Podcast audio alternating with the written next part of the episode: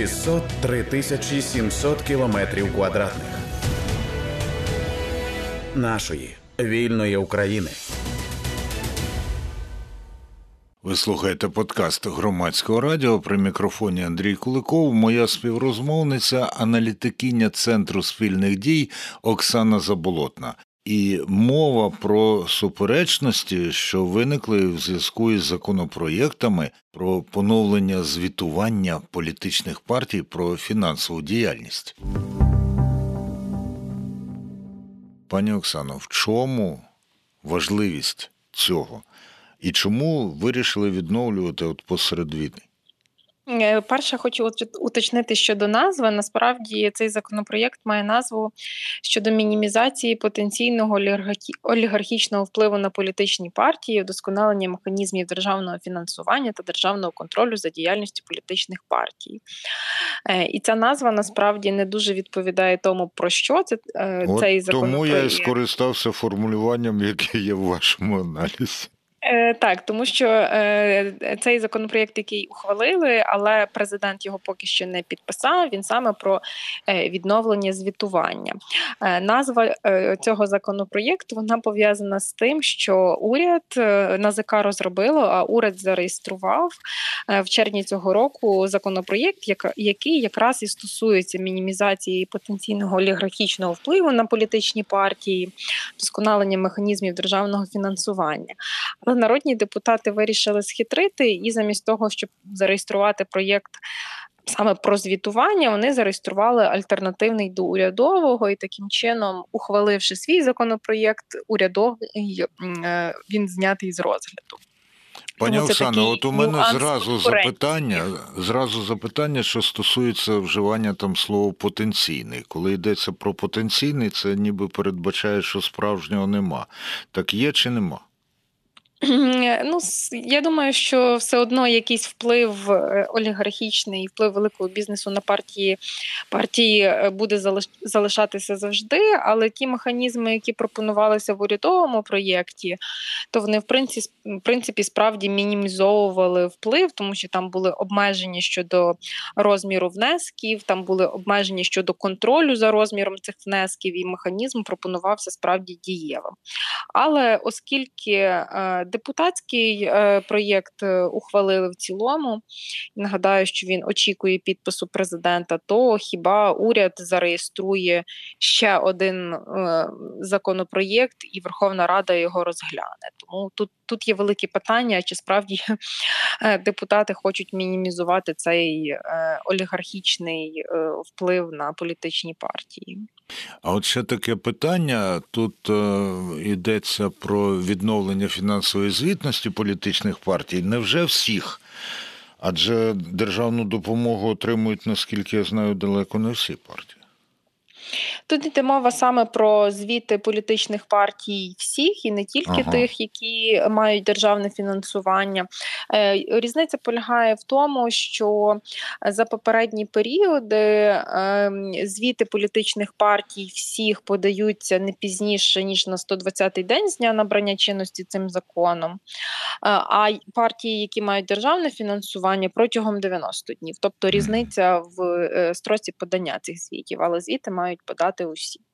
А як бути із тими партіями, які донедавна працювали, а потім їх або заборонили, або вони самі припинили діяльність у зв'язку із російською навалою? Взагалі партії перестали звітувати, звітування було добровільним з початку пандемії, і воно продовжилось на час воєнного стану фактично дотепер. І тепер партії будуть зобов'язані подати звіти і за попередні періоди під час карантину. Ну от я маю на увазі ті, які зараз уже ОПЗЖ ж фактично існує. А вона донедавна діяла. Так, вони будуть зобов'язані подати звіти за весь період, що вони діяли з початку карантину. Але хто ж подаватиме, коли їх уже нема? Там передбачений механізм, так би мовити, витребування документів і оприлюднення? Ні, такого механізму в законі не передбачено, але я думаю, що в НАЗК, в підзаконних актах НАЗК є механізми, як можливо витребувати ці документи. Угу. Пані Оксано, чому ви вважали за потрібне так глибоко і ретельно проаналізувати? Адже насправді, ну що, які там гроші, а? Насправді це питання і взагалі питання державного фінансування, я вважаю, що вони загалом пов'язані. Я не вважаю, що їх потрібно ігнорувати, тому що депутати оцим своїм рішенням про скасування звітування, а потім точиться багато розмов про припинення державного фінансування, як на мене, вони стають на такий трішки небезпечний шлях через те, що взагалі державне фінансування і прозоре звітування всіх політичних партій про свої доходи і про свої видатки є дуже таким важливим елементом боротьби з політичною корупцією. І я дуже добре розумію, що в суспільстві є дуже велика недовіра до політичних партій, і саме ці механізми, вони дозволяють якось підвищити рівень довіри з одного боку, а механізм державного фінансування, як на мене, він дозволяє партіям, які хочуть розвиватися і потім підвищувати рівень політичної конкуренції, саме такої здорової політичної конкуренції, а не конкуренції між великим бізнесом, який вкладається в різні партії. От що мені раптом зараз спало на думку, про що я ніколи раніше не розмірковував. А наскільки у нас є заборона для партій виконувати фінансово-господарську діяльність? Партії, в них є обмеження щодо того, на що вони можуть витрачати кошти. І, зрозуміло, там обмеження доволі жорсткі. Також, а щодо коштів державного фінансування, то взагалі там тільки є кілька категорій витрат. Дуже сувора регламентація, дуже сувора звітність і зрозуміло чому. Але от, наприклад, урядовий законопроєкт, він визначав, навіть йшов далі, він визначав пріоритетні напрямки витрат політичних партій. І ці напрямки насправді сприяли покращенню якості партій. Йде мова про навчання членів партій, утворення аналітичних центрів, підвищення залученості виборців, підвищення інтересу жінок та молоді до діяльності партій, посилення організаційної спроможності партій. Тобто НАЗК пропонувало, от якби партії витрачали гроші на отакі напрямки, якби це було пріоритетом витрачання грошей державного фінансування партії, то в нас би стала набагато краща ситуація і загалом і з якістю політичних партій, і в результаті з результатами на виборах, і виграли б усі. Ну тут, до речі, дуже цікава тенденція може намітитися, бо якщо уряд або державні органи регламентують, на що витрачати гроші, беремо навчання, так, то далі вони почнуть диктувати програму навчання. Ні, я не думаю, що почнуть диктувати програми навчання, але, наприклад, таке як утворення аналітичних центрів, насправді це дуже гарний інструмент розвитку спроможності партій і як результат, якщо це парламентські партії, то і розвитку спроможності фракцій, що вже безпосередньо буде впливати і на якість, в тому числі законодавства. Зараз я вам поставлю пані Оксану, нагадаю, Оксана Заболотна, аналітикиня Центру спільних дій, запитання, відповідь на яке може бути пов'язане із конфліктом інтересів. От коли я дивлюся і знайомлюся із роботою ЦСД або інших шанованих мною дослідницьких центрів, я розумію, що це незалежний дослідницький центр. Вони там, я можу з ними не погоджуватися, але вони не беруть гроші від політичних партій. А тут дослідницький центр політичної партії. Так він же ж буде працювати тільки на ту партію. Звісно, він буде працювати тільки на ту партію, він буде працювати тільки на покращення спроможності тієї партії. Це можуть бути, наприклад, я не знаю, центри нормопроєктування політичної партії, які будуть готувати проєкти якихось внутрішніх документів, наприклад, статуту політичної партії, там внесення змін до статуту. Також вони можуть готувати, в тому числі і законопроєкти, які потім буде просувати фракція цієї політичної партії. Тому тут конфлікту інтересів немає. І навпаки, тут є конфлікт інтересів запитання вам, бо я апріорі сказав, що ваш центр кращий за будь-який центр політичної партії. Ну, це зрозуміло, але загалом...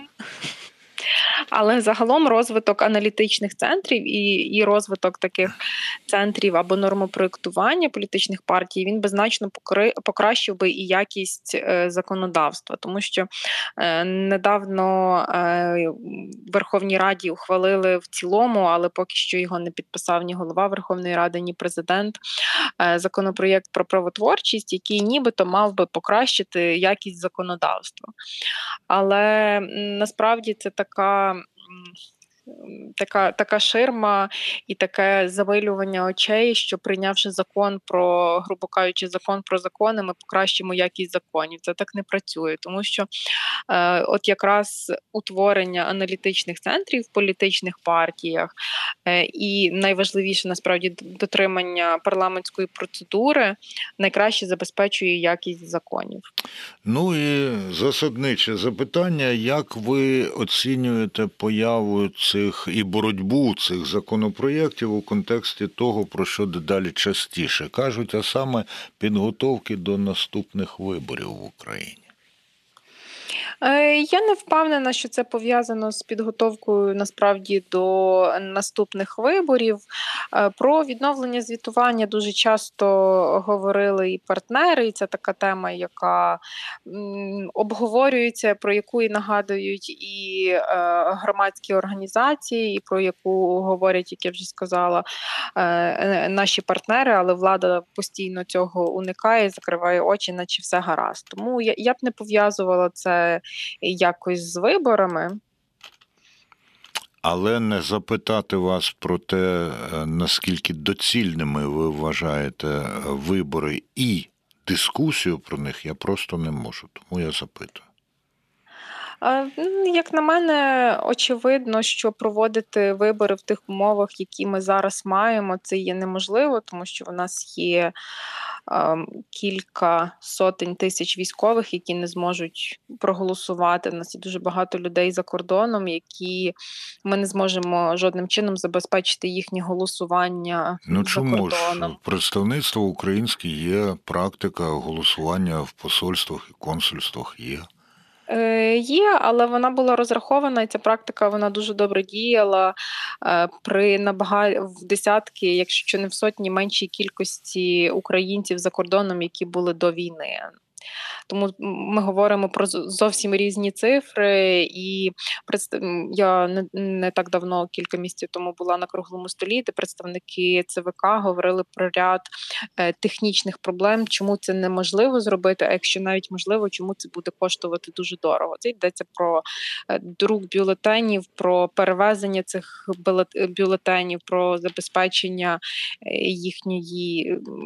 їхньої цілісної, тобто багато таких технічних моментів, які будуть коштувати, які або неможливі, або будуть коштувати дуже дорого. І ми маємо не забувати про безпекові моменти, про постійні повітряні тривоги, ракетні обстріли, які можуть активізуватися в день виборів, і тоді буде питання, чи справді ці вибори будуть. Так. А щодо військових, то от, наприклад, на конференції Ялтинська європейська стратегія, в якій президент, керівник офісу і багато-багато достойниць і достойників брали участь, то там деякі іноземні учасники запитували, чи наші хочуть, щоб військові голосували. Вони казали, що хочуть. От. І... Ну, вони не можуть не голосувати. Угу. Ми не можемо ігнорувати... Абсолютно, близько... я повністю згоден. Так. Ну, не потрібно казати там точну цифру людей, але це кілька...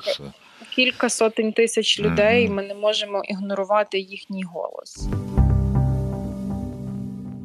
Ви слухали подкаст Громадського радіо. Співрозмовницею Андрія Куликова була аналітикиня Центру спільних дій Оксана Заболотна. 603 тисячі 700 кілометрів квадратних нашої вільної України.